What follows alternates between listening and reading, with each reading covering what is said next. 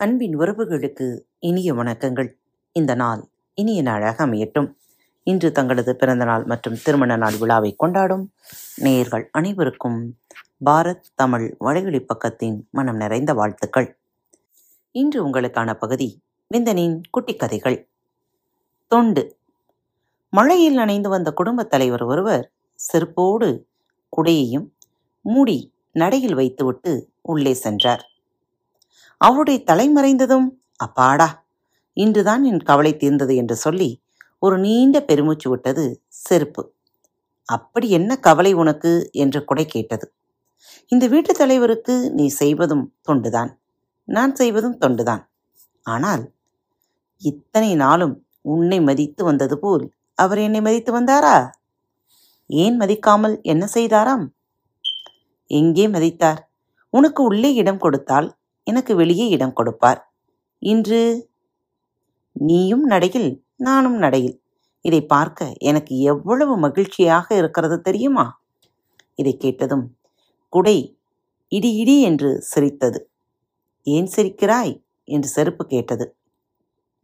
உன்னுடைய மகிழ்ச்சி இன்னும் கொஞ்ச நேரத்திற்கெல்லாம் அற்ப மகிழ்ச்சியாக போய்விடப் போகிறதே என்றுதான் சிரிக்கிறேன். அதுதான் இல்லை. எதுதான் இல்லை? என்னுடைய மகிழ்ச்சி அற்ப மகிழ்ச்சியாக போவதில்லை.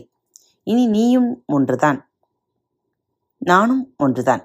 உன்னுடைய சேவையும் ஒன்றுதான். என்னுடைய சேவையும் ஒன்றுதான். கொஞ்சம் பொறு. என் மேலிருக்கும் தண்ணீர் வடியட்டும் என்றது குடை. சிறப்புக்கு ஒன்றும் புரியவில்லை. தண்ணீரா? என்று வியப்புடன் கேட்டவாறு வாயை பிளந்தது. அதே சமயத்தில் வீட்டுக்குரியவர் வந்தார். இதோ அவரும் வந்துவிட்டார். என்ன நடக்கிறது என்று பார் என்றது குடை. அவ்வளவுதான். வந்தவர் தண்ணீர் வடித்த குடையை எடுத்துக்கொண்டு உள்ளே சென்றார். ஏமாற்றமடைந்த செருப்பு தனக்குத்தானே சொல்லிக்கொண்டது செய்யும் தொண்டு ஒன்றாக இருந்தாலும் அதன் மதிப்பு செய்பவர்களை பொறுத்துதான் இருக்கும் போல இருக்கிறது என்று நீதி.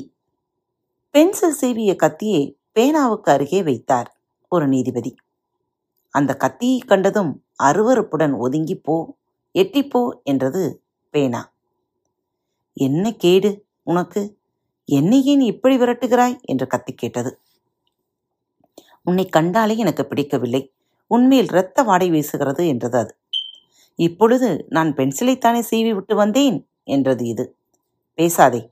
ஒரு மாணவன் கையில் இருக்கும்போது பென்சிலை சீவுகிறாய். கொலைகாரன் கையில் இருக்கும்போது நீ எவன் தலையையாவது சீவுகிறாய்? நீயும் அப்படித்தானே? மாணவன் கையில் இருக்கும்போது பாடம் எழுதுகிறாய். இதோ இருக்கிறாரே.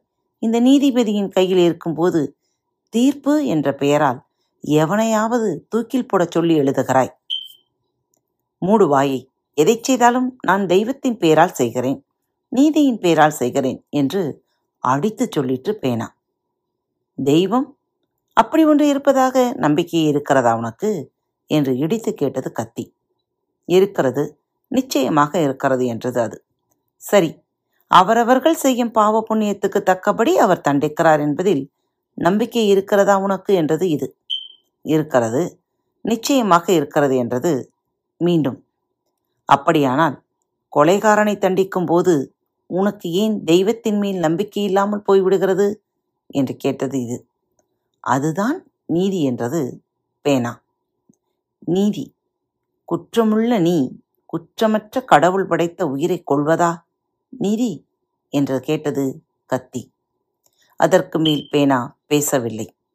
காரணம் கத்தியின் மேல் வீசுவது போலிருந்த இரத்த வாடை தன்மேலும் வீசுவது போலிருந்ததை அது அப்போது உணர்ந்தது. மீண்டும் மற்றொரு நல்லதொரு தலைப்பில் உங்கள் அனைவரையும் சந்திக்கும் வரை உங்களிடமிருந்து விடைபெற்றுக் கொள்வது உங்கள் அன்பு தோழி லீமா. அன்பின் நேயர்கள் அனைவருக்கும் இனிய வணக்கங்கள்.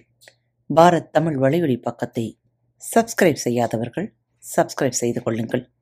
இந்த பகுதியை கேட்டு முடித்தவுடன் உங்களது கருத்துக்களை பதிவிட மறவாதீர்கள்.